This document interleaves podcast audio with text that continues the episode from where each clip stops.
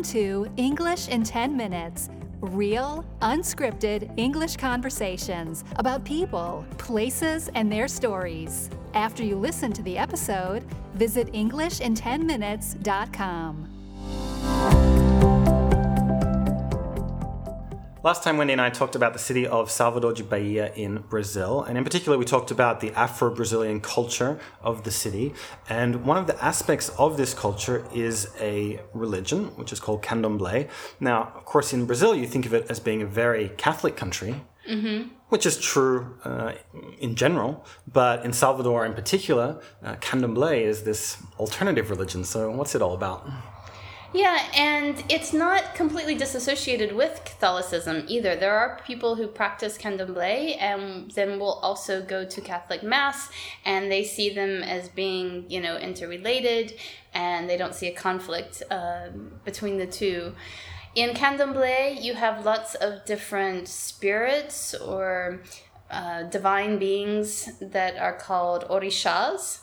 Now, orishas are not gods, and um, the guide who took us to see a, a candomblé um, celebration or ceremony, he he made this very clear that they actually only believe in one God, so it is a monotheistic religion of sorts. But then you have these many other spirits uh, that come below God, and they play a very key role in candomblé. Okay, so as you alluded to, we were lucky to go to a celebration of Candomblé, and this is something that I believe tourists do fairly regularly, but it didn't seem to be well advertised or set up in that way. I remember we went to the tourist office and asked if we could do it, and then they sent us to this um, Afro Brazilian heritage office, mm-hmm. and it was a very kind of old and rundown place. Um, and we went up these rickety stairs and then there were monkeys that were jumping around in the wooden beams in the ceiling and there were just this, there was just this wooden desk and uh, people didn't seem to be very well organized there and anyway we went in and said we'd like to go and see this ceremony if possible. And eventually somebody came and helped us and said yes you can do this and and it seems like other people have asked them that but it, it certainly didn't seem like something that everybody does. No. No and uh, so the the place it's called a terreiro is the temple or the place of worship where you perform the candomblé ceremonies. The one that we went to there were only two other tourists there that evening and they were also there with a guide.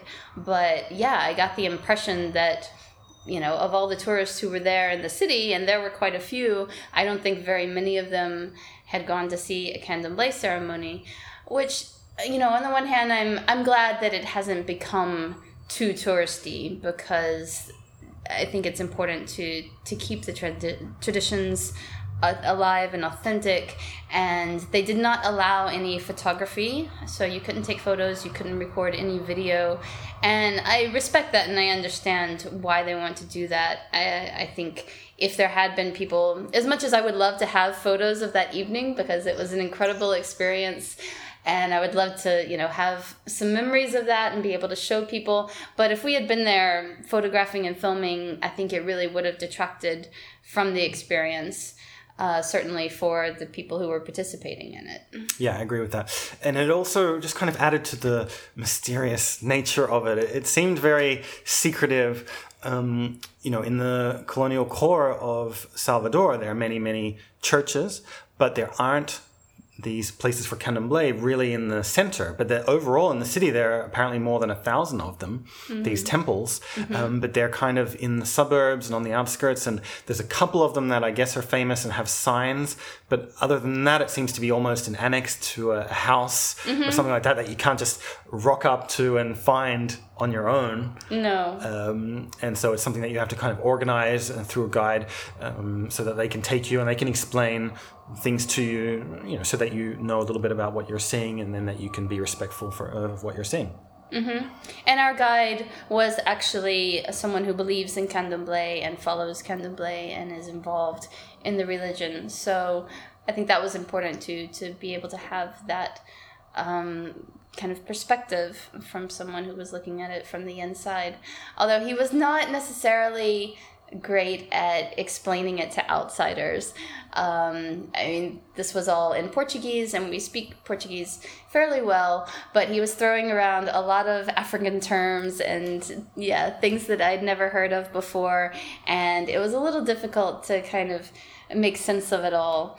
But I definitely learned a lot that I didn't know about Candomblé, and then just sitting there and watching the, the watching it all happened, that was amazing as well.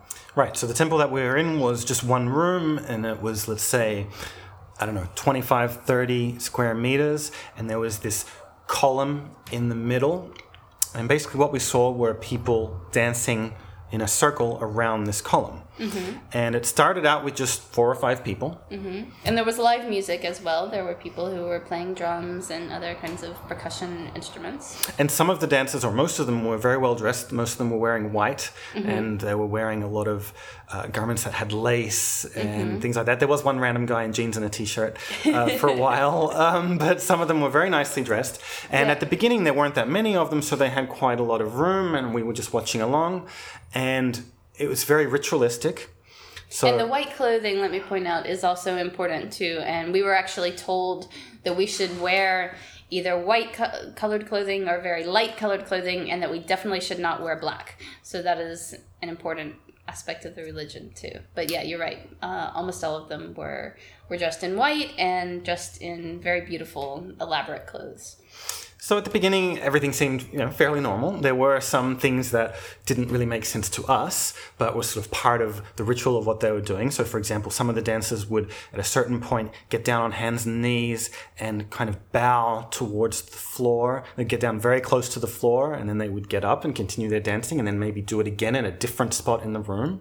Mm-hmm. Uh, sometimes they would touch the column in the middle and then just continue to move on. There was one point, and only we were there for I think two and a half hours or so. There was one point, only one point throughout the whole night that I saw where all of the dancers at the same time did the thing where they put one of their hands on their forehead and the other hand on the back of their head, and they did that for I don't know twenty seconds, and then they stopped, and then they never did that again. Yeah. Um, so I'm not sure, you know, what the significance is is of these certain rituals, but obviously it does have significance for them. Mm-hmm. And then more and more people started to join, and then it became uh, more and more unusual. Yeah, so uh, the one of the girls in particular who had been dancing, she suddenly started uh, shaking and just uh, acting abnormally. And so our guide pointed to her and said, "She's going to be, uh, she's going to go into a trance now," is the way that he put it. Um, and what happened was that she was possessed by the spirit of an Orisha. So it was her body, but the spirit it was not her anymore. It was the spirit, the Orisha, who was who had control of her body. And um, so she was the first one to do this, and then gradually more and more of the dancers started to be uh, to go into trance and to also be possessed by different orishas. Um, so right, because each of them has one Orisha in particular. Yeah, every um, every practitioner of Candomblé has their Orisha. Um, so this was one of the things that got a little bit complicated when our guide was explaining it. I didn't quite understand. It seems that there are a few different options of spirits that a person could be possessed by, and there are other kinds of spirits in addition to Orishas. So you could be possessed by one of those. But I think generally when you go into trance, the spirit that comes into your body is going to be the one that that you know is your orisha, uh, and they all have their uh, each orisha has his or her way of dressing and their own symbols and things that they hold. So at the end of the night, because um, the people who who went into trance, they would dance around the room for a while, and then eventually they would disappear behind a curtain. And so towards the end, it was pretty quiet because they had all disappeared. But then they all came back and they were all dressed as their Orisha and they were holding, um, you know, like a mirror or a machete, a spear, or different things that would, uh, you know, were the symbols of that particular Orisha that had possessed them. Right. And before they did that, when a lot of them were still in trance, one of them started to hug a lot of people because there are also other Brazilians there watching. Like even they're practitioners of candomblé, but some dance and some don't dance. So some of them were just sitting around the room, and this uh, one man started hugging people, but you could sort of see, I mean, in his eyes and everything, uh, that he was in this trance. And then uh, eventually he got around to us, and it was our turn, and so we hugged him as well. Yeah so we participated in some sense in the in the whole ceremony.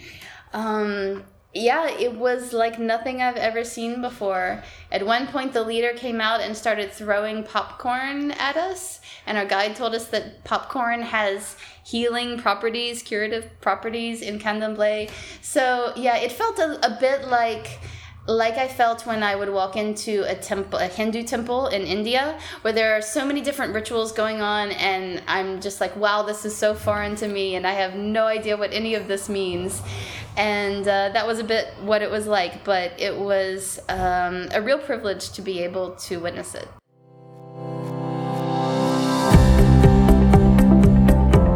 Thanks for listening to English in 10 Minutes. To download a worksheet for this episode, including the most useful vocabulary and a full transcript of the conversation, visit Englishin10minutes.com.